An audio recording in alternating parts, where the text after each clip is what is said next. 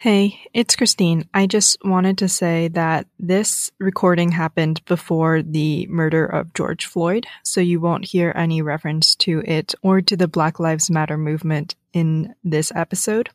But we have updated our social media profiles with links to resources for you to get involved or donate, including a link to a list of Black theaters that you can also support during this pandemic.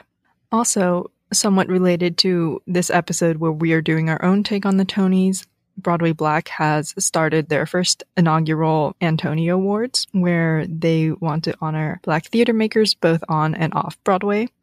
And they've just released their list of nominees. The ceremony will be streaming on YouTube next Friday, June 19th, and there will be a link in our show notes to also let you know more information about that. Otherwise, just keep the discussions going online, in person, wherever, and whether or not you're protesting, stay safe out there.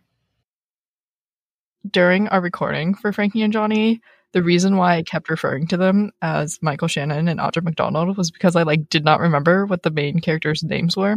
And I was like, oh shit, I should have looked this up before I started talking. And then halfway through, I remembered that they were in the title and I just felt really dumb. so Hello, and welcome to Bottomless Broadway, where we talk musicals over mimosas. It's Tony season, and we're all going to miss out on the most anticipated fucking award show of the year for theater fans. And since it's being replaced by a very hated Grease sing along, which I did not realize there was so much hatred in the world for Grease, we bring to you our edition of the Tony Awards, where we only include the musicals and plays that Christine and I actually watched this season. Um, we're including like on and off Broadway just to buff up the categories a little bit since um, we didn't get to see a lot of the on Broadway shows before they closed, since like a lot barely started previews or didn't start previews. So um, our categories are a little bit all over the place. So we're basically the drama desks. yep and slash only stuff we watch. Yep. so to start, I'll just read all the musicals that we considered and then all the plays that we considered for our nominations, and then we'll start from the boringest category and move up. okay, so for musicals, we considered Bat Out of Hell, Diana, Emojiland, Jagged Little Pill, The Lightning Thief, Moulin Rouge, Scotland PA, Six, Soft Power, Company, Evita, Little Shop of Horrors, Roadshow, Rock of Ages, We Will Rock You, and West Side Story. And then for play, we considered A Christmas Carol, The Inheritance, The Minutes, Seawall Life, Slave Play, Betrayal, Frankie and Johnny and the Clair de Lune, Judgment Day, the sound inside. So, to pull back the curtain a bit on our process, we made a list of all the shows that both of us had seen on and off Broadway during this past season after the 2019 Tony Awards occurred. And we pulled out prospective nominees for each category using the Tony categories and we each allowed ourselves up to four picks per category. If you want to follow along with the nominees, we have a picture of all of them on our Instagram account, or there will also be a Google Docs link in our show notes, so you can go head on over there. So we'll start with the um, technical categories. So the first one up is sound design, which, to be fair, we don't know much about, and we're just doing it for what we perceived. So we have best sound design of a play, and our nominees are Simon Baker for Christmas Carol, Paul Arditti and Christopher Reid for The Inheritance, Daniel Kluger and Drew Levy for Judgment Day, Daniel Kluger for Seawall Alive, and Lindsay Jones for Slave Play. I would get so mad that like Band's Visit Suite and Hadestown Suite and I was like, that's some bullshit. These people need to know what they're doing. But when we were coming up with these nominations, I was like, I don't know what I'm doing, but I like the inheritance. So that must have meant that I I heard everything. I do want to call out Judgment Day. Judgment Day is like a play about a station master at like this train station in a tiny town and like an accident happens and basically it's a morality play. But when the train goes by, like the sound effects and the lights for that are super cool that it makes you feel like you're actually just standing next to a train or something. Not to mention that it's set in like an airplane hangar. Yeah, that place is huge. The Park Avenue Armory was wild. I don't know. I think maybe like the best one, technically speaking, is Judgment Day, but I did also really like A Christmas Carol because they do have like this sort of choir of singers that will come on and off and they also play their own instruments. Moving on to the musical version, we have Ian Dickinson and Autograph for Company, Kai Harada for Evita, Jonathan Deans for Jagged Little Pill, and Paul Gatehouse for Six six, I feel like I actually like noticed things in the lyrics that I didn't notice in the um yeah soundtrack, which I really liked. Considering that it's done as like a concert setting, so it's supposed to be loud and feel like you're at like a rave or like a concert or anything, it was I was really surprised at how clearly I could hear every word they were saying. And then um, Evita, I think, is impressive because the high notes in there are crazy, and I didn't feel like they were like screechy or anything. Mm-hmm. And company, the sound really captured the emotion in the actors' mm-hmm. voices that I don't really get from any of the recordings. Yeah, that's true. And we should say that the production of Evita we saw was the gala production at City Center. So I think my pick would be Company. We also didn't sit together. I sat like mm-hmm. pretty far side orchestra, and I feel like we heard just as well. Yeah, which is, you know, not always true. Um, I would probably pick six just because again with that like being able to emulate that concert setting while also still having like crystal clear lyrics i thought was impressive when they sing six and like all six of the queens harmonize and you can hear everyone like just the right amount that's like so satisfying yeah was mixed really well too between like the six different mics. Next category, we have lighting. So we're going to start with lighting design of a play.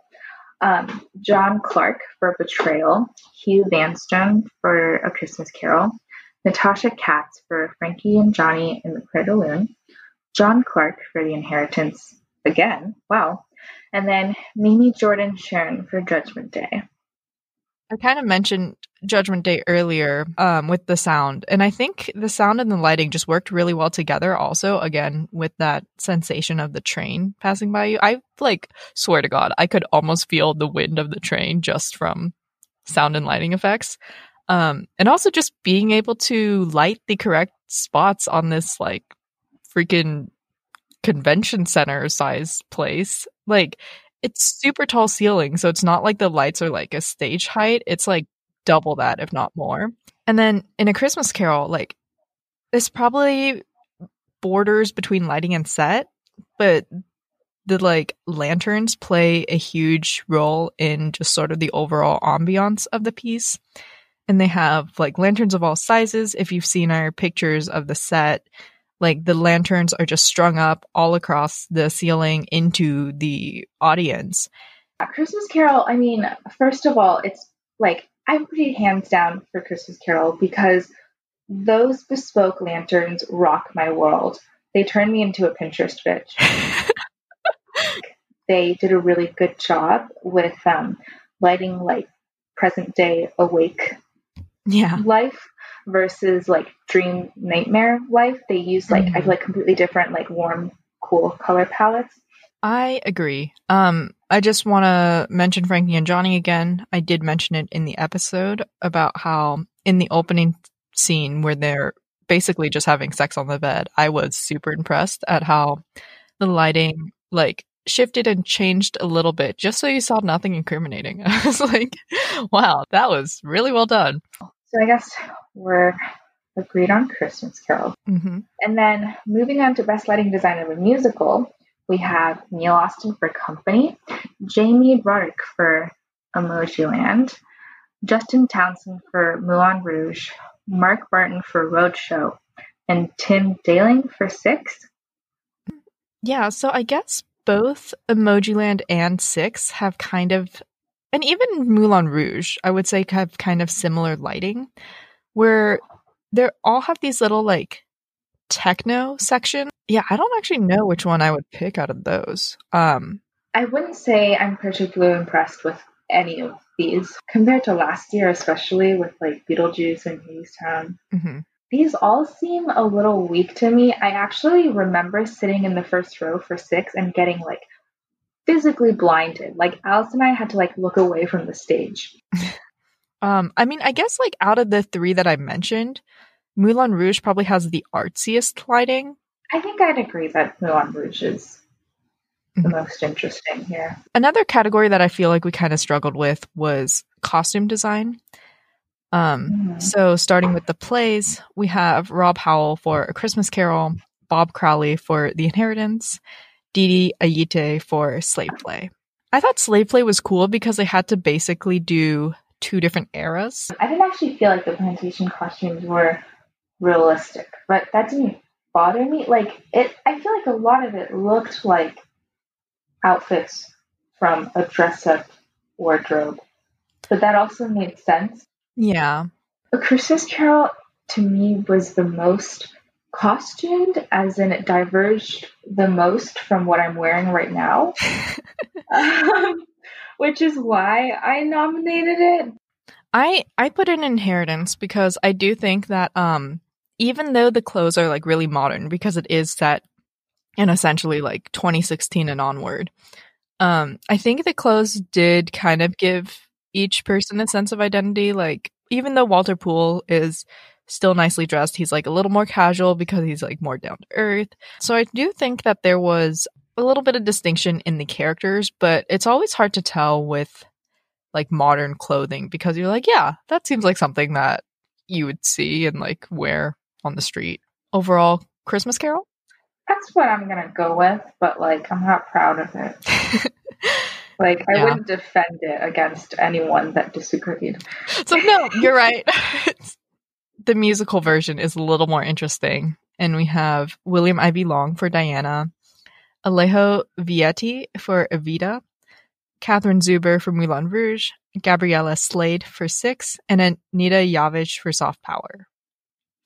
Okay, listen. I only nominated Diana because I was giving them the benefit of the doubt that hopefully throughout previews they figured out their shit and actually got like Diana's historic mm-hmm. beautiful dresses to fit on the actress, which they didn't when we saw it on the first day right. of previews.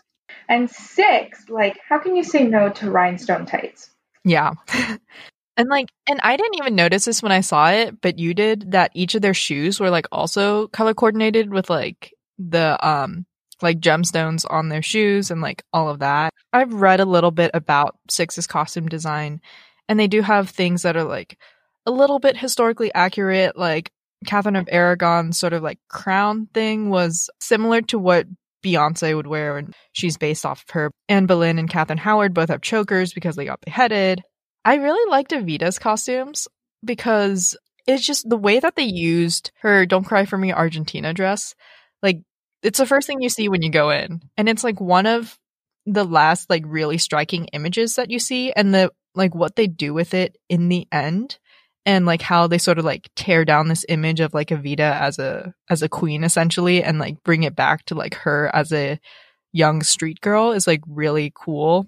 That perfect white dress is made of like paper mache because they tear it up and it's paper mache. And we're like, how the fuck is that possible? First of all, they remake that every single night. Yeah. And second of all, you would have never guessed. It looks like chiffon. Like it's mm-hmm. a stunning dress. I think it's the single most impressive like one piece costume out of all the shows we nominated to me. Moulin Rouge could have topped it if they went with movie costumes, but they did not imitate movie costumes and they missed the red dress. So even though there were a lot of pretty costumes on principle, I will not vote for Moulin Rouge. yeah, and then I also nominated Soft Power. The whole ensemble is Asian, but they're doing like a reverse yellow face where they're all playing white people. So they all have like blonde wigs and like really sort of like redneck costuming just to like overly show how like quote unquote western and democratic they are so i thought that was well done but i do think six probably takes the cake here i might go with Evita. Mm. i think um, just like the fact that they hung that dress above the stage as you walked in mm-hmm. into that like backdrop of flowers So perfect. I do agree that in six, the costumes really like lended more weight to the concept of the show, whereas in Evita, the costumes almost added another layer to the show. Because like the kinds of costumes that Eva wears through her journey are really indicative of like who she is and like who she wants to be perceived as. The the costume that she sings New Argentina in and stuff is like gorgeous. Even in the beginning when they're singing um the lament for Evita. And she comes out in this slip and she's wearing like nothing else. And she's like what's going on here? I think it was really effective in portraying her her journey. So i guess maybe i do agree with you. Don't cry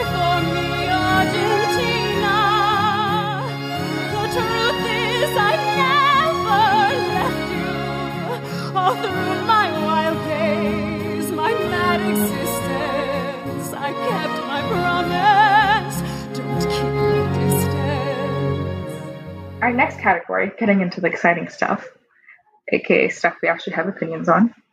Yeah. Um, Best Scenic Design of a Play, we nominated Bob Howell for A Christmas Carol, Bob Crowley for The Inheritance, Laura Jelinek for Seawall Life, and Clint Ramos for Slave Play it's gonna be a Christmas Carol. like I'm just gonna say that now. We can still talk about the others, but it's got to be Christmas Carol. The doors, the treasure chests, but like I mean, if you factor in the lanterns as like part of scenic design, it's like over. Slave play, even just like using the like mezzanine as a as a, a projection was super cool. I feel like I've almost I almost just got convinced to go to slave play. And then Inheritance had like a deceptively simple set. Like it looked like kind of a chill, let's all sit around this slightly raised stage kind of thing. But then they kept pulling props out from like under this raised stage. And I was like, how much, what is under there? Like, first of all, how did you not lose anything under there? Inheritance is such like an efficient, well utilized set because their only piece is just the raised platform, and they have props, but not like major props, like cups, books, a chair. Yeah, you know. Um, but like it works so well. the The play starts with um, like a bunch of young adults in modern time in like a writers group and then one of the characters starts writing and then he'll have his friends jump onto the elevated stage to like act out the book he's writing. And so, like, the lower level is like actuality, and then the raised platform is his book. Also, I don't know how like all the wine glasses that they stuck under the stage didn't crack when they then they inverted it. Yeah, they lowered the platform into the stage so that it was like a hole. And I was like, where all the props go? Yeah. I was wondering about that too. I was like, what what? Like I didn't think it could move just because they had props on there. I think I would still go with the Christmas Carol. Um, just because of how elaborate it is, I guess. I think Slave Play does innovate more. But um like a Christmas mm-hmm. Carol when we first walked in, we were like, wow, this is a gorgeous set. And then that was before we even saw like how they would just like pull boxes out of the stage to like form other props and like the doorways. It created this really sort of like imaginative world. It was, I think it was like decisively intricate in some areas and minimalistic in others. We're not going to build these rooms, but we will build 60 platters of food perfectly. yeah. I, I'm like so on the fence. Like every time you say something, I'm, I get convinced to switch my vote. Um, but you know, like ending with that, I agree with Christmas Carol, but like big shout out to Slave Play. So moving on to best scenic design of a musical, we have Bunny Christie for Company, David Zinn for Diana, David Goldstein and Lisa Renkel for Emojiland, Derek McLane for Moulin Rouge, and Anna Louizos for Scotland, PA. I think I said this in the company podcast, but I, I was like, I'm so sad that company is in the same season as Moulin Rouge because their set is so good. so to kind of vary the lead, I think I'm I would go company. I like was very impressed by company set as well. Um but I think like they did have some ups and downs. I actually did have a tough choice with my um like fourth choice for set, but then I ended up going with Scotland PA. Basically, Macbeth retold through um, fast food chains, and it turns into McDonald's. And you come back after intermission, and everything is just suddenly like golden arches and like red backgrounds. And I was like, where did this come from? And also, they transformed the lobby too. So, like, you would go out during intermission and there would be like the same insignia everywhere in the lobby and like they would also like serve fries and you could buy fries. I thought those fries were free. They said at some point where they were like, We're serving fries in the lobby. Oh yeah. And I was like, Oh my god, this is awesome. It's like Oklahoma, but a better show. um, but I think Emoji Land was also like really cool and like in kind of a low key way because it just had so many surprises hidden in the set. There's like a slide hidden on the side, and they have these little like displays that will display like really funny like news broadcast kind of things. Like, oh my god, that was so funny. Peach emoji is suing tongue emoji for like sexual harassment. Yeah. The set of Emojiland actually reminded me of Ink from last year a lot, mm-hmm. which I think was honestly my favorite set design um, for 2019. I think Ferryman won, but like I don't give yeah. a fuck about that set. So it's the same kind of like a bunch of shit piled on top of another, and there's like a lot of walkways through places that you don't expect mm-hmm. there to be walkways. Um, and also I complain a lot about like full backdrop projections. Like in Anastasia, like, whoa, okay, pretty trees, but like, what the fuck? um, and I've been a lot about like, that doesn't replace a real set. But like with this one, because the story takes place inside a phone, it makes so much sense. Yeah. And also just like because set does include props, they had like really fun and cool props and they were all basically just emojis like printed out on cardboard. Like police officer and construction worker would get breakfast together and one would have a donut emoji and one would have like a coffee cup emoji. I have to go with moulin rouge while they did a poor job recreating costumes. They did a perfect job recreating set. Like they had the fucking elephant. They had the eiffel tower. They had the sparkling diamond sex swing Mm-hmm. they had the longest fainting couch in the world. we were in the mezzanine and our walls were covered with red velvet. Like, it is like a grotesque vomit of cash throughout the entire theater, but like, I appreciate the effort. Yeah. I think I do still like company better just because they like used the set. Like, the set actually helped with the story they were trying to tell and help like navigate between scenes and all of that. When where Moulin Rouge was like, here's the set. Now we're gonna do a like a show on top of it.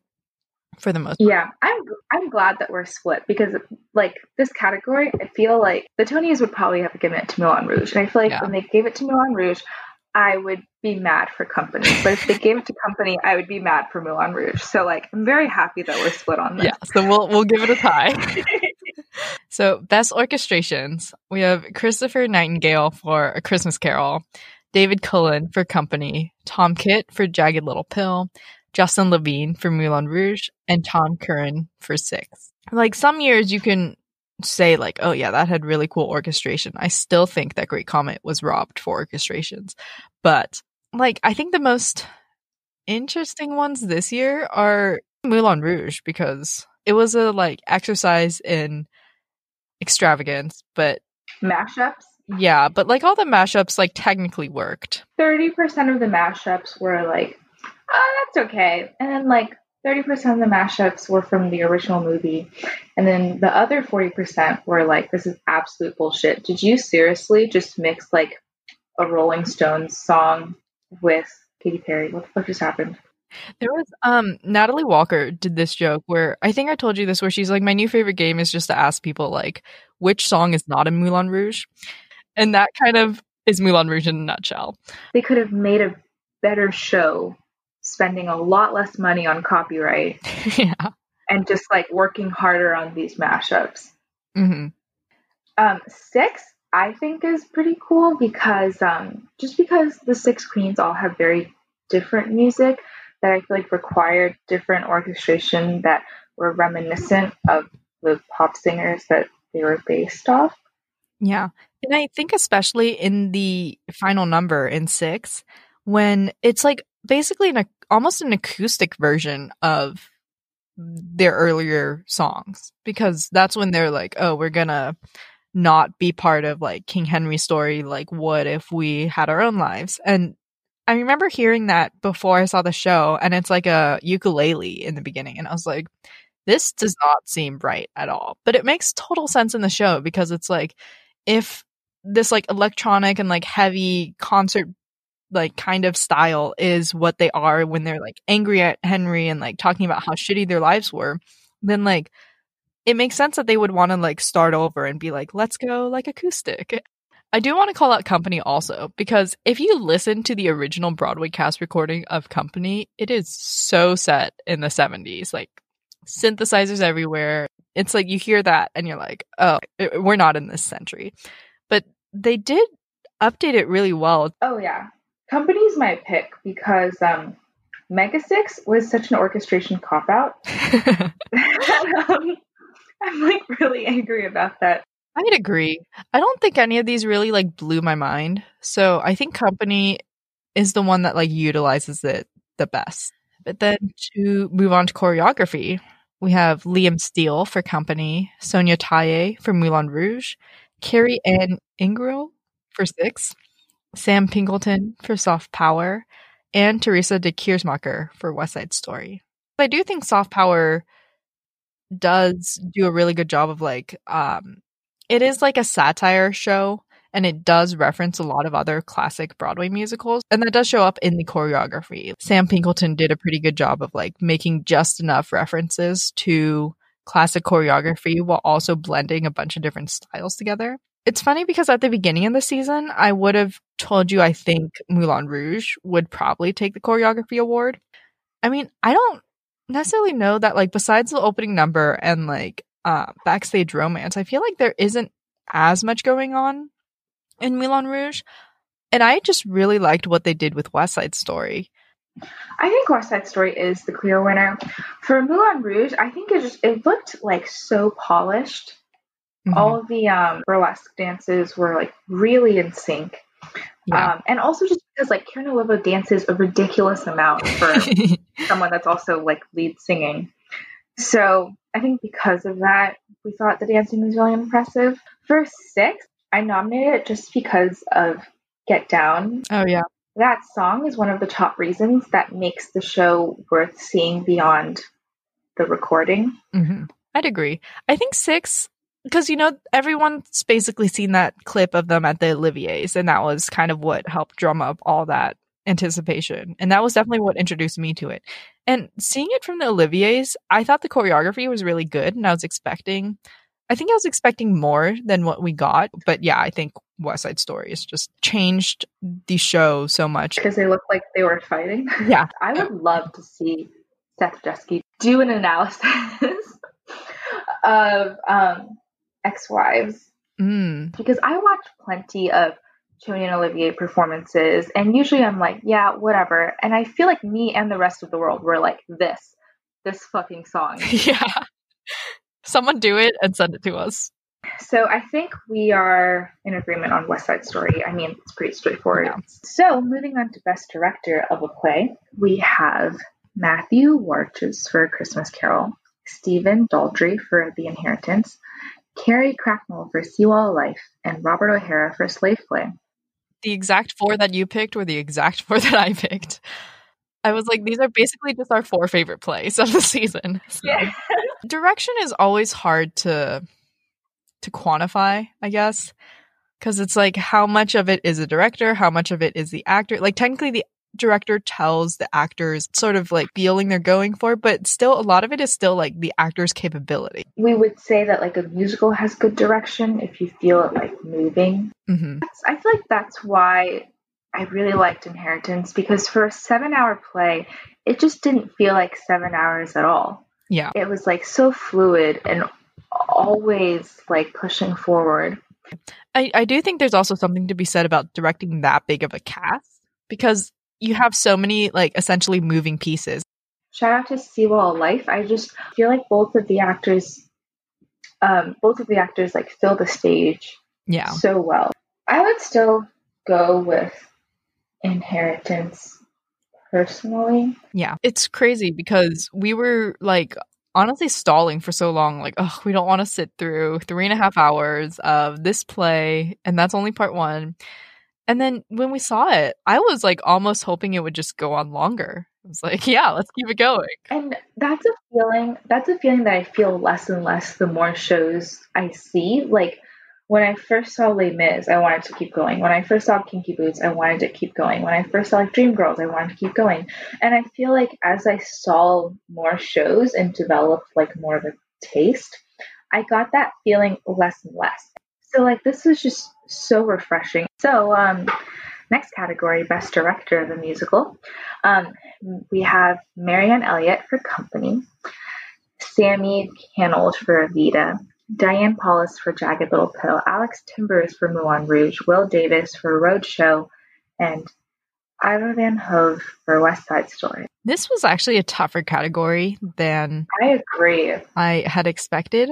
When it comes to revivals, the three that I would highlight are Company, Evita, and West Side Story because they all did something to like change what had come before them, and that is all the director. But like Company, obviously, it was gender swapped. It was like modern. Evita also has a little bit of that same idea where it's like, what if there are two Evas and like there's a young one and older one, and that way you can really see like what she had to do to like get to where she is. You know, West Side Story we've talked a lot about. You can listen to that episode, but yeah, I mean, like that's also a complete restructuring of this classic story. So it's like these directors turning around stories and like recreating them with a different vision and different um, objective.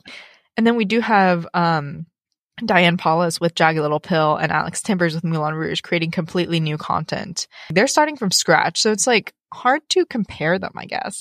Company definitely pulls ahead because the gender swap isn't just like a cool thing, like it fits our current era, it's like just like the perfect last puzzle piece into the show, kind of. Yeah, and like both with Jagged Little Pill and Moulin Rouge, like they have huge ensembles. There's a lot for them to just do with the ensemble. And Jagged Little Pill does kind of a thing where they the ensemble is almost Greek chorus, but not quite. And Moulin Rouge, the ensemble is just everywhere. Like they all have distinct characters in the ensemble. I mean, Alex Timbers also did Beetlejuice, and it is his kind of like let's go all out, like, let's make this the biggest thing anyone's seen kind of extravagance. But yeah, I mean, I would probably go with company for this just because of how well that sort of reimagining works. It's like, like you said, it's not just, let's just take the main character and like make her a female now. It's really investigating the material with like, what does it mean for this to now be a female character? Yeah, I really agree. I would definitely go with company too.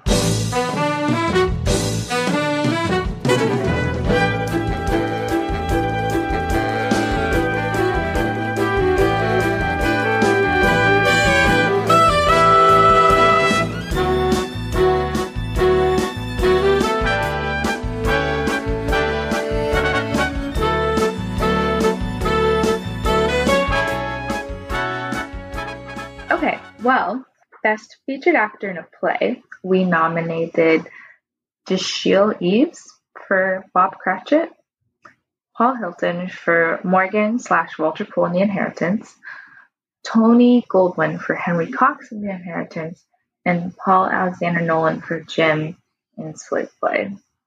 And um, Tony Goldwyn is a replacement for Henry Wilcox because the original actor was part of the production for um, Plaza Suite. My like gut reaction is to go with Paul Hilton. Mm-hmm. I think if I were forced to like choose in three seconds, I would probably pick Paul Alexander Nolan. Um, because, you know, for a lot of this show, a lot of slave play, he is at his core like a loving husband, but then he does like have this opportunity to let loose and really let that sort of like rage almost flow through him and like become kind of a different person as a character. I do think of the two inheritance people. Paul Hilton does a little bit more with um, his character. Like Walter becomes kind of a father figure almost, to Eric. Um, and then Morgan is also like, he seems again kind of like that same father figure as like the narrator is coming up with the story, but then he also has this sort of devolution into like, well, why didn't you write more about like like gay novels and like because he is the personification of E.M. Forster. Henry Wilcox is a very, very like interesting, well crafted character that poses a challenge to your idea yeah. of a modern day gay man. But yeah, I would go with Paul Hogan. We can be split on that. I'd say they're Yeah. pretty close. Okay, and then best featured actor in a musical. Oh, This was a hard category. This is a good category. Not like painfully hard, like best featured actress in a musical, but like a well-rounded category. Yeah. Um, so, so we nominated Matt Doyle as Jamie in Company, um, Antonio Cipriano as Phoenix in Jagged Little Pill, Ryan Knowles as Chiron and Others in The Lightning Thief, Christian Borle as Orin and Others in Little Shop of Horror, Kingsley Leggs as Audrey 2 in Little Shop of Horrors, and Dharon E. Jones as Riff in West Side Story. I'm so fucking torn. My top choices I'm definitely split between Matt Doyle and his incredible performance of not getting married today, Yeah. and um, Christian Borle because he plays fuck all everything in Little Shop of Horrors. I agree. And Ryan Knowles does kind of a similar thing to Christian Borle where he plays a lot of different characters. And he does it really well because he is able to give each character a very different take. Like he plays Chiron, who's like the mentor, but then he also plays Hades. And he also plays Poseidon, who's like this chill surfer dude. I do think Christian Borle does a little more with it. I guess because he has more to do because Orin is like a more major character. I really liked Dharon E. Jones Riff as well. Um, when I first saw it in previews, I saw it with Ben Cook as Riff, and he, I think, injured his shoulder and got replaced midway through previews with Dharon E. Jones. And I think Dharon. Jones was a little more interesting as Riff, partially because he just brings this extra intensity to Riff and he just has this like magnetic sort of stage presence that I don't think Ben Cook did. I literally wrote down Dharon. Jones as like someone to watch out for, even when he wasn't Riff, like when I saw it the first time. But yeah, like you said, Matt Doyle's performance of getting married today was like, it might as well have stopped the show. Already a difficult song and has been covered by so many people.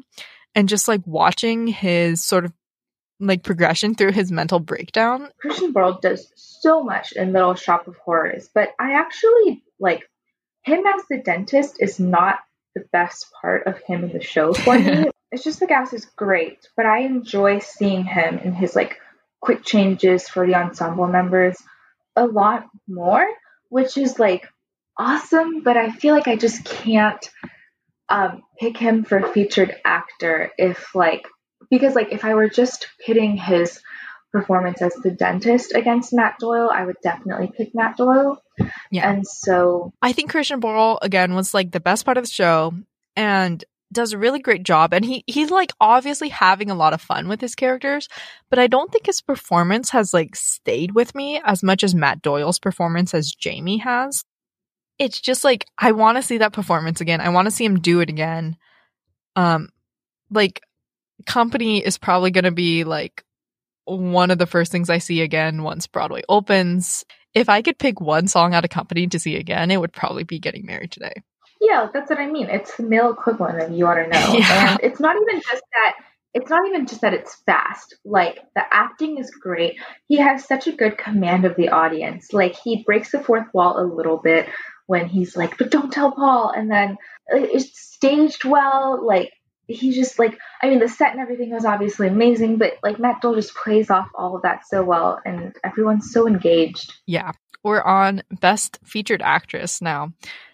This was a a little bit of a weird category because a lot of the determinations haven't been announced. Uh, For featured actress in a play, we didn't really have as many nominees. So the only ones that we really chose were um, Lois Smith as Margaret in The Inheritance and Annie McNamara as Alana in Slave Play. Lois Smith appears for about five minutes in the total seven hours of The Inheritance, but she has a great five minutes. Like she just has like a three minute monologue and like two other minutes that she's just around. But like her monologue is like top notch.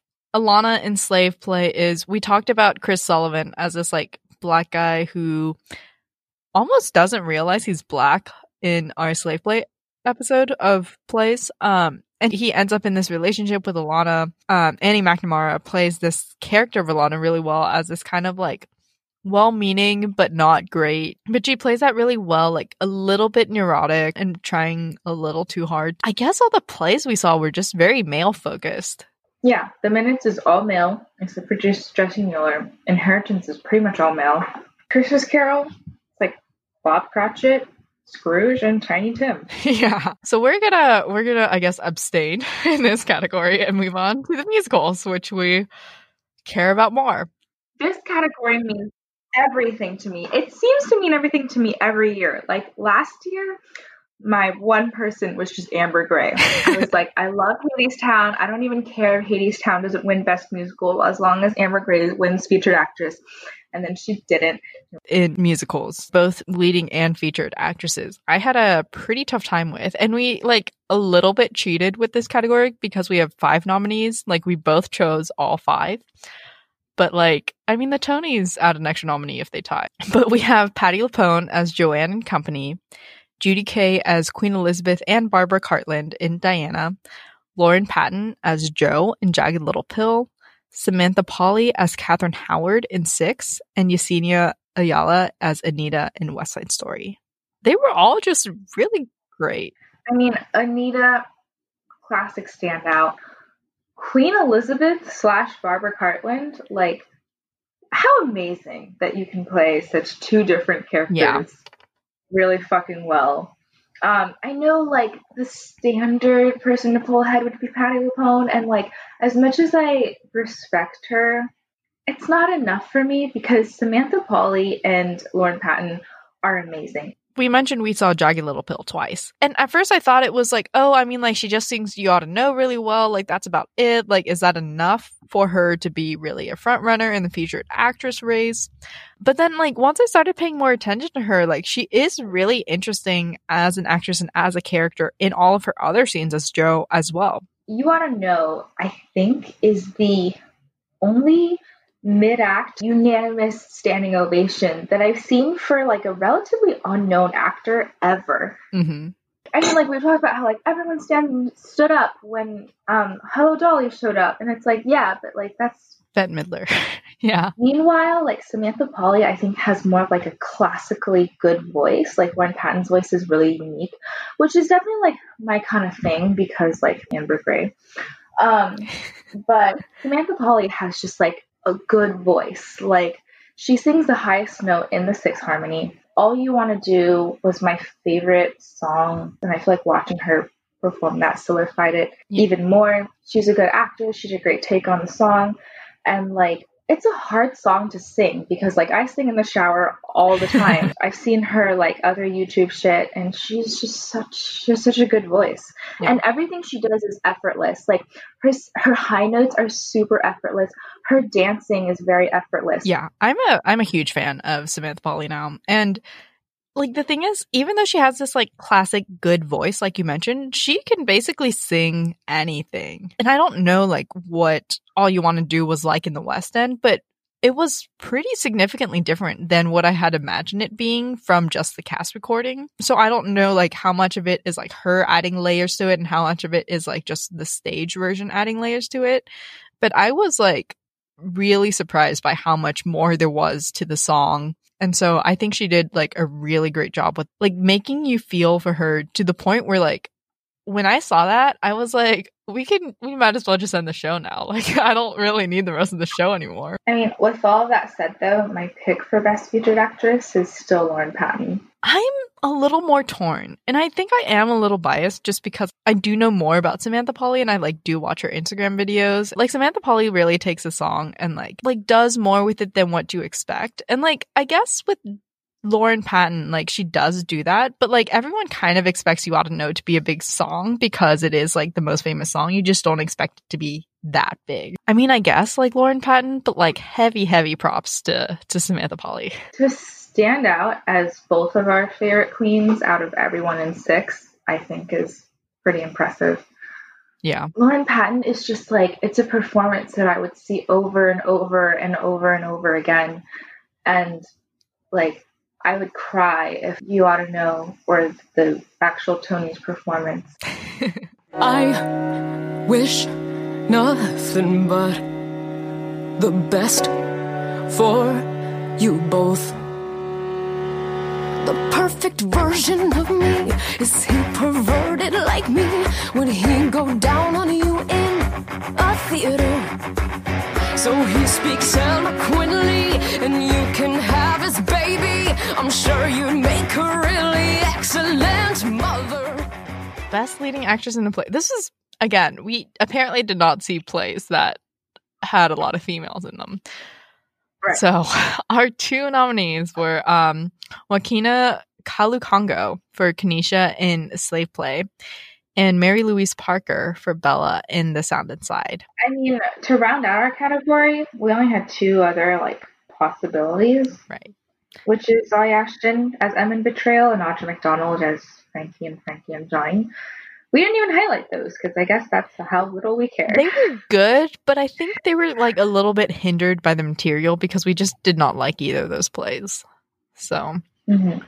Like and I didn't even really like Sound Inside that much, but I think Mary Louise Parker did a really interesting and engaging performance. Mhm. But I mean, definitely my pick is um for Slave Play because Joaquina Kalukango, like she has the largest arc in Slave Play.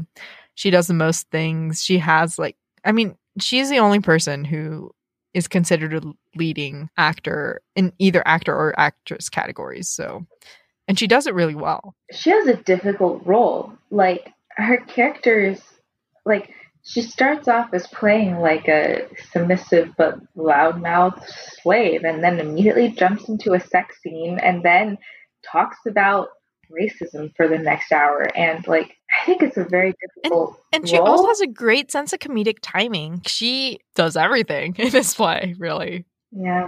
Yeah, I guess that's that's the Yeah, only I mean- like performance I remember. So Yeah. that's the one. But for for harder category, um, best leading actress in a musical, and this was also a little wild. But we have Katrina Lenk as Bobby in Company, Solea Pfeiffer as Eva Peron in Evita, Elizabeth Stanley as Mary Jane in Jagged Little Pill, Karen Olivo as Satine in Moulin Rouge, and Taylor Iman Jones as Pat in Scotland, PA. Mhm. Um, This was real tough.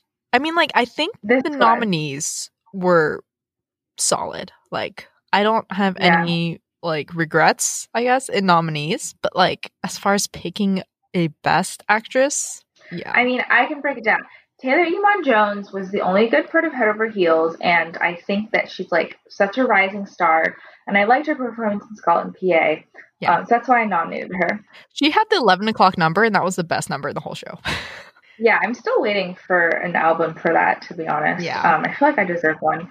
Um, Karen Olivo does so much in Moulin Rouge. She carries the show. She's a leading actress that's on stage for like 70% of the show, if not more. And for like almost all of that, she's like twerking in heels. so, like, just like, like, just like, you have to nominate her just for how much work she puts in. Solea Pfeiffer for me is fantastic. Evita is like a notoriously difficult role to play. And um, like the two recordings I listened to are just the concept album and then obviously Patti LuPone. And um, in the concept album, I don't actually know who the actress is. Julie Covington. Okay, I love her voice because it's like really soft and rounded. It's so different from Patty. Yeah, it's a little like it's like it's smooth and a little more like pop songy than um you typically expect like theater voices to be. Mhm. Um, and I like it a lot, but you can clearly tell that she's not as solid on the high notes as Patty is. And I feel like Solea Pfeiffer is like the both, best of both worlds for me. Um, she was just fantastic, and like I would love to get a recording of that as well. Mhm. And then finally, Katrina Lenk. I mean, like, she's an amazing person. All of her solos as Bobby, like Marry Me a Little, Being Alive, Someone Is Waiting, are all so like well done from an emotional standpoint. Yeah. I mean, I think like we talked about this in the West Side Story episode, but how Isaac Powell really like sort of breaks down the song Maria. He really like breaks down what like the character of Tony must be thinking as he's singing Maria. Mm-hmm. I think Katrina like does with Bobby. They both feel like they're like marinating on every syllable. Yeah. I would pick Solea Pfeiffer because like if if you can hold a performance that makes me want to listen to you more than Patti LuPone, you definitely deserve an award for it. I agree. I think that is ultimately what I would go for. Um I really hope a cast recording of the new company comes out because it really doesn't seem like one for Evita will come out, but I would love to have between like Katrina Lenk and um, Matt Doyle alone. I would love to just have like recorded versions of those songs. Oh yeah. What's Solea Pfeiffer's history? Like, what has she done before? Is she famous? She's like a rising star. Literally in the past year, she's done Evita. And then, like, directly after Evita, she went and did Light in Piazza, which is like a classic soprano role that, like, Kelli O'Hara originated. And then before Evita, she did Almost Famous, which is based off a movie, but like kind of a, um, basically a band of groupies on a tour bus, I think is what it is. She literally hasn't even made her Broadway debut yet. The first time I had heard of her, I saw her as Eliza on the Hamilton tour. I also saw her last year at City Center as well, doing Songs for a New World. And she was also glorious in that. Let's move on to um, leading actors. Yeah. Um, in the category of Best Leading Actor in a Play, we nominated Samuel H. Levine as Adam slash Leo in The Inheritance, Kyle Soller as Eric Glass in The Inheritance, Tom Sturridge as Alex in Seawall, and Jake Gyllenhaal's Abe in A Life. So basically, just a Seawall, A Life, and Inheritance. yeah. We were also unanimous on this. When you sent me that, because it was like so perfectly punctualized that it felt like you were making like a really reluctant statement. You're like, I two foregone Toby Darling in favor of the two Seawall life dudes. yeah. yeah. I mean, I think the issue there is like Andrew Burnap as Toby Darling is also incredible, but Toby doesn't have a lot to do until like the second act of three acts in part two of The Inheritance. Yeah, Toby is just such a hoe. yeah.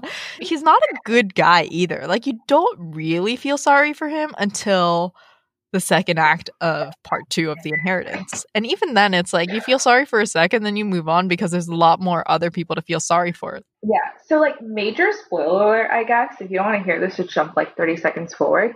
Toby died from a suicidal car crash. The way that the storyline was going, I first thought that he was going to die from AIDS. And then I thought that he was going to die from an overdose because he went like drug crazy in the Hamptons. Honestly, when it went from AIDS to overdose, I was like, that's an improvement. You don't suffer. And then when he died from a suicide, I was like, even better. This is great. The best ending Toby could have possibly gotten. I didn't mean that like suicide is a great way to die, but it's great for the character compared to like a coke overdose. But yeah, so like Adam and Leo are super different characters. And there's this whole scene that Samuel H. Levine plays where literally Adam and Leo meet for like three minutes, but he has to play both characters. Adam also has this really sort of deep monologue about, you know, the possibility of getting AIDS and like the kind of dangers that come with being gay and having sex with just random people. Whereas Leo just has a lot more, I guess, depth to his character itself. But then Eric Glass, like, is the driving force of the inheritance. He is like mm-hmm. probably undisputably the main character of the show. And mm-hmm. like it's his story that the show follows. To be totally honest, like this category, we love it, but Tom Sturridge and Jake Gyllenhaal are pretty much crossed out for me if we're talking top two. Um, yeah.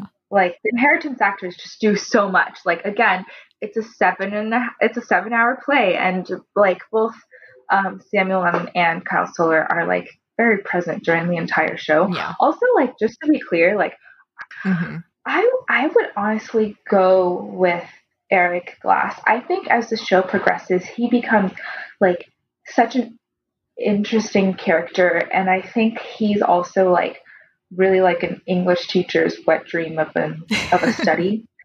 um, ultimately, like neither of those characters spoke to me that much. Like when Adam was talking about his AIDS scare, it was like, well, yeah, you're a rich boy that traveled to Europe for fun and fucked like 20 guys in a bathroom stall. Right. So, like, I'm sorry. Yeah, I agree. um, and then Leo is like just a really shy hooker for pretty much the entire show. Mm-hmm. Meanwhile, like, Eric is just like consistently doing so much. And as a character that's supposed to like be the focal point of all the other characters because he's the reason that like all the other characters know each other. I think he plays that really well. Mm-hmm. Yeah, I think I agree, and I feel like Eric Glass is really what takes you through the story, and mm-hmm. to have like one person kind of be responsible for the entire seven hour play. I think is like a large burden. And I think Kyle Soller does that really well in just mm-hmm. being able to carry that and to like not make himself boring because Eric Glass is a little bit of a boring character. Like he like doesn't really know what he wants to do. He like has morals, but for a lot of the play isn't really strong enough to act on them. And he's like not super interesting, but like Kyle Soller still makes him really engaging and really like you still root for him. He's very, very relatable, but then like everyone around him adores him and you can definitely see it too and it's not like they're trying too hard. Yeah. Um i really love that about him. I agree. Love inheritance. And then best leading actor in a musical. This is a great category as well. Yeah. Um we got jonathan groff as seymour in little shop of horrors aaron tveit as christian in moulin rouge brandon uranowitz as addison mizner in roadshow raul esparza as wilson mizner in Roadshow, and um, Conrad Ricamora as Jixing in Soft Power, and Isaac Powell as Toady in West Side Story. This was really tough. It really was. I, in my nominations, I did not pick Jonathan Groff and Aaron Tveit just because I feel like they were both playing kind of basic bitch characters in that mm-hmm. they're like very and we we talked about this a little in the Moulin Rouge episode, but they're both very like typical leading man. They sing it well, they act it well. There was nothing about either their performances, I think, that really set them apart. Like not like Karen Olivo as Satine. I feel like she really took that character to a different level. And I don't think Aaron Tveit really did that. The same with Jonathan Groff. He was a great yeah. Seymour, which mm-hmm. I don't think he did anything with it. The two that you did not also pick were Brandon Uranowitz and Conrad Ricamora. So Seymour, I don't even think has a great like I don't even think like that vocal range fits Jonathan Groff that much. Um, the reason why I went with Groff and Aaron Tveit is because, well, I really don't have feelings towards soft power. And then as far as like just playing your basic bitch lead actor, I kind of felt that way about Brandon Uranowitz in Roadshow mm-hmm. as well. Like I think he was a lot duller in comparison to Ross Esparza, partly because like Willie Mizner is a much more interesting character. But like Brandon Uranowitz plays like your classic protagonist, you know, just right. like shy, soft spoken, and love, whatever the fuck. And it's like kind of the same shit to me. Mm-hmm. Um, and since he kind of like splits the stage more with Raul Esparza. I mean, I I think I mostly agree, but I would say like Raul gets like more interesting like Willie Mizner is just a more interesting character. And I think Raul does really well with that. Like he's very charismatic. I could see how people would be tricked into his schemes. He has a whole song about losing money, but then everyone loves him even though they lost money by working with him. And I could definitely see that just from like how charismatic Raul Esparza is on stage.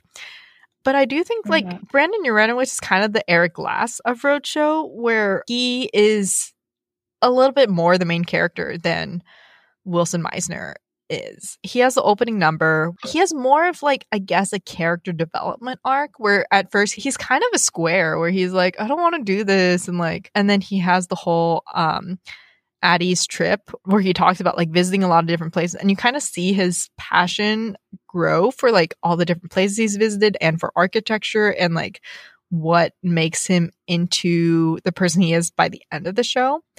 So I think it's a little Mhm. more subtle of a performance, but I do think Brandon Uranowitz like plays into that performance. But I I do like Raul Esparza's performance more just because also he has like better material, I guess. And like if I wanted to hang out with either of the Mizner brothers, it would be Willie Mizner that I would choose to hang out with. Raul Esparza is honestly, I think, my pick for this category, even though Mm. Isaac Powell is hot as hell. And we said that, like, his performance of Maria is, like, revolutionary. Um, he just, he's not a leading actor to me. He just Yeah. doesn't have the voice of one, even though, like, he has a solo that's well done. A lot of his singing is still weaker. Um, and Raul Esparza plays such a magnetic character, and I'm sure it's like partly because Wilson Mizner was written this way, but he does like an amazing job. And again, it's like kind of like I don't know, maybe Evita or like just other characters talk about where like this dude sucks, but I love him. yeah, I see that. Just to talk about Conrad Ricamora for a hot sec. And a lot of the other awards that have happened, um, Francis Jue got, I feel like, more of the attention for soft power, but I think Conrad Ricamora does a lot as like a leading man in soft power because the story is more built around him, I think, and he has to carry more of the show. And he does it really well because Soft Power is kind of this like wild ass story that like shouldn't work but kind of does, but maybe doesn't completely work about this Chinese businessman played by Conrad Ricamora falling in love with Hillary Clinton. And I think he sells it better than he should. But I mean, my two picks were probably down between Isaac Powell and Raul Esparza. And I think Raul Esparza just has that charisma that is like inherent and not necessarily something you can replicate. But I think Isaac Powell does a bit more with Tony. This feels like I'm sort of minimizing Raul Esparza as an actor, which I don't want to do, but I feel like Raul Esparza doesn't have to try as much with Willie Mizner as Isaac Powell does for Tony, I think. Which is why Mhm. I think I'd pick Isaac Powell. I can see that. I love the fact that my picks for actor and actress, uh, leading actor and actress in a musical, were both from City Center. Yeah. Center does what the fuck happened guys. to Broadway this year? I should donate to them because they've done Yeah. great shit. Oh, I know. I love it. Um, yeah, really strong category. Thing that really matters is the game. It's more than just the winning, it's the game. That moment when that card is turned and nothing is the same. The only thing that matters is the game. So, best book of a musical, we have Keith Harrison and Laura Schein for Emojiland, Diablo Cody for Jagged Little Pill, John Weidman for Roadshow, Michael Mitnick for Scotland PA, and David Henry Hwang for Soft Power. And we did include Roadshow in this category just because, judging from the previous recordings of Roadshow, it seems to have changed a lot. And also, it's like a fairly new book to us. And I feel like a lot of people probably haven't seen it off Broadway. So we're just counting it as like a new book rather than. Yeah. Roadshow, great book, but there's no way I could go for anything besides Jagged Little Pill in this category because we've said this over and over, but there has never been a jukebox musical that has done a better book and music integration ever. Yeah. Um, because like, I mean, like we always say that our favorite jukebox is Jersey Boys, but like that's a biopic, That you know. doesn't count. and like this one um like i know like like after the show we we were like we don't know which um two songs out of the track list are ones that were written specifically for this show because we knew there were two and you told me and like i still don't remember because every single song fits into the story so well that like without knowing Alanis Morissette, I would never have expected to to be a jukebox musical. Yeah. And they don't just like fit well with the book, they fit well with the character, they're staged well and just like the entire show is in such harmony and i feel like it really starts with this like solid foundation Yeah. of a book that works so well with Alanis Morissette's music and it's even more impressive that like most of the songs are from one album and it's like damn like does she have like a character arc in Yeah. when she did this Yeah, several it's, like, decades ago Not even a concept album like Beyonce with Lemonade. It's like a concept album where she had like a through line. But I don't think Alanis Morissette did that with Jagged Little Pill. it just works Yeah. Um yeah, I think my pick would also be Jagged Little Pill. I do think Emojiland had a surprising amount of depth considering that it's about emojis. Emojiland did a really good job of like combining these different emojis and like creating one coherent story that's also sort of relevant to our world and like still very like moving. And like we said, Roadshow, it's like Willie Mizner, first of all, is a character that we shouldn't like, but we do. And after we both saw the show, I was like, I literally don't know why I like this. Just like the story between these two brothers. It's mostly the character work, I think. A lot of that comes from the book anyway, even though there's not like a conflict and resolution. Mhm. Soft power is frankly still a hot mess, but what they're doing Mhm. with it and what they're trying to accomplish, I think a lot of that comes down to the book and comes down to David Henry Hwang's vision for soft power in making this like inverted king and I, where instead of a white woman going to Thailand to like basically instruct the king on like how to make his own country better, it's a Chinese man going to America to instruct Hillary Clinton on how they can improve the country. And I think that reversal was really interesting to see. But yeah, like my pick would be Jagged Little Pill as well. Mhm. And so for best score, we kept it to just scores of musicals because a lot of the plays we did see did have original scores, but I don't think any of them really had a substantial original score. So of the musicals, we have Keith Harrison and Laura Schein for Emojiland, Rob Rokicki for Lightning Thief, Adam Gwon for Scotland PA, Toby Marlowe and Lucy Moss for Six, and Jeanine Tesori and David Henry Hwang for Soft Power. Yeah. I was dying for an Emojiland recording after seeing it, and now it is out. And I fucking paid for Amazon Music on top of my Apple Music to listen to it. But its lyrics seem like too elementary to actually be on Broadway.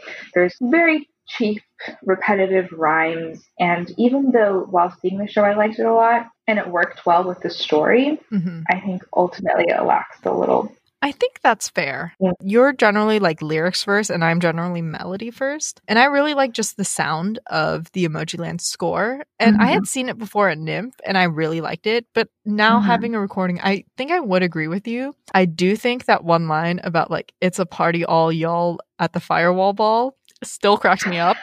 It's just so funny. Sing it like a choir, all y'all. It's the firewall ball.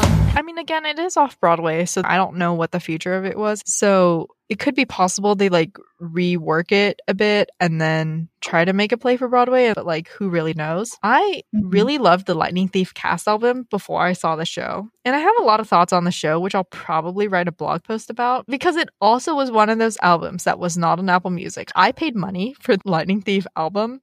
And I was obsessed with it. I thought the musicality of it oh my was great. god! I should have just bought Emojiland. I paid ten ninety nine for Amazon Music. I had listened to like all of Lightning Thief before I saw the show. I was obsessed with it. I loved the Percy Jackson books. And to be honest, I was a little disappointed by the book when I finally saw it. I don't think it's necessarily a highlight of this category, but I did really think the Lightning Thief overall was really deserving of recognition. Kind of the same thing with Soft Power, where it's not all completely there but the things that they do try to do, I think, landed fairly well. They had a lot of references to like the Music Man in Oklahoma and the King and I built into their musical DNA. And I thought that was really cool, even if some of it felt clunky. Mm-hmm. But my pick for this category would definitely go to six. Yeah, so I would agree that Lightning Thief had good songs because I didn't listen to the album at all before watching it. And when I saw it, I was like, there are some good songs. But the general plot structure felt so weak to me that after seeing it, when I looked up the cast recording, I like couldn't even find the songs that I liked. You hadn't read the books. After seeing it, first act drags on super long, and then the second act just like zips by. And I was like, wait, this almost doesn't really make that much sense. Yeah, all we want is more of Hades. Yeah. And then I also nominated Scotland PA, which like like you said, the eleven o'clock number is awesome. Act two really picks up. Yeah. And I think Act two has some really good solos for both Macbeth and Lady Macbeth. hmm I wanted to commend that. Right. But as like a full score, it's definitely not super strong. And I definitely agree with six because six is a phenomenal show. And I can definitely like say without hesitation that um the music of the show is the best part. Yeah. Their lyrics are very clever and like have a lot of really great puns and just like turns of phrase. Yeah, they wove green sleeves into a pop song. Yeah. Ex-wives.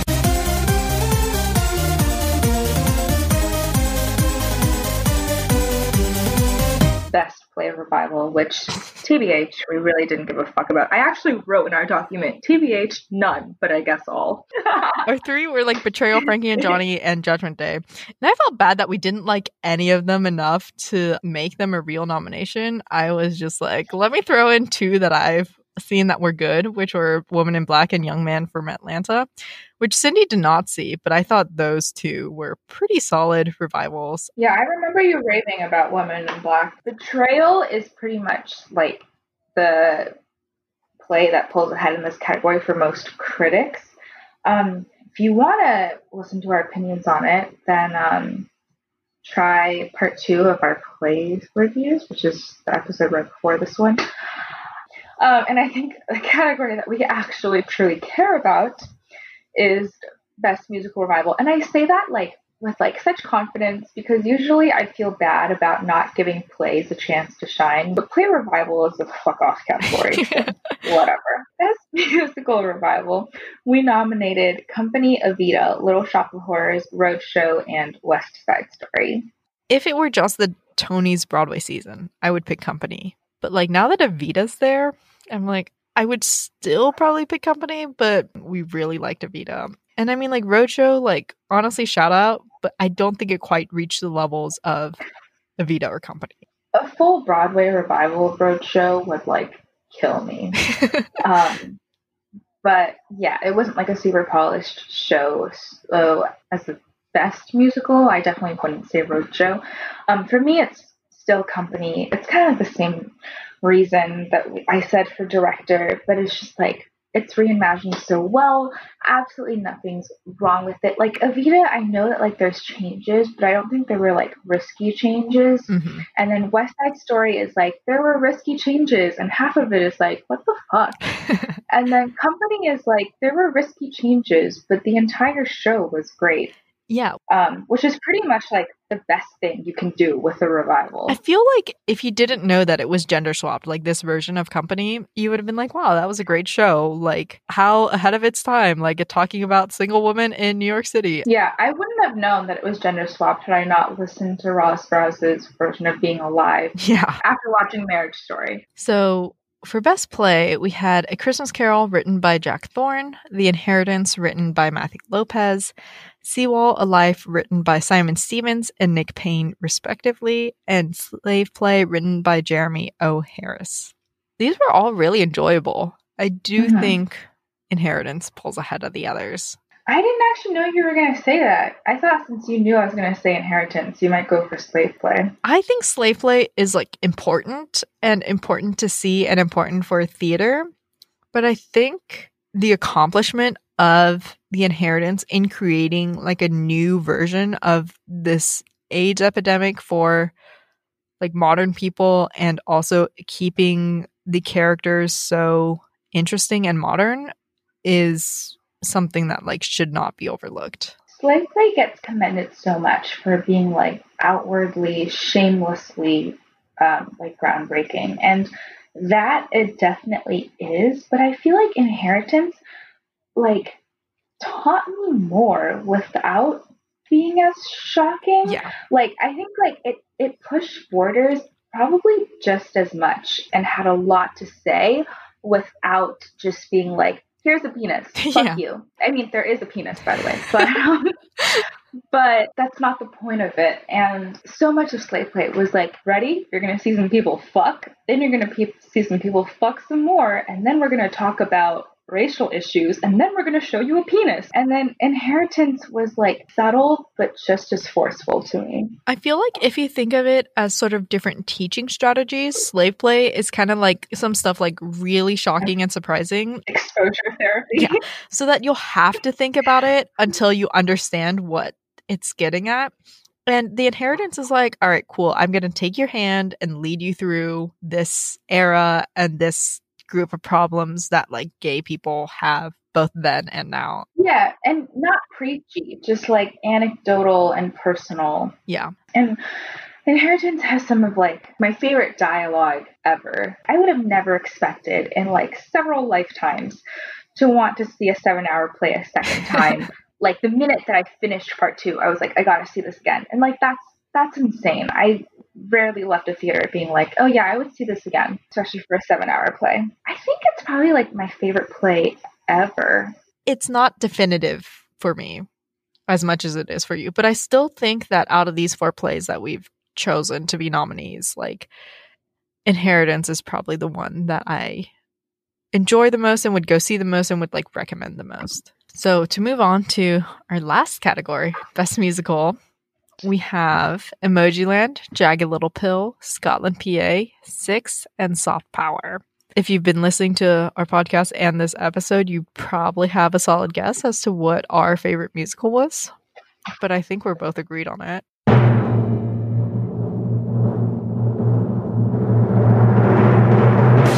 Jagged Little Pill. Yes.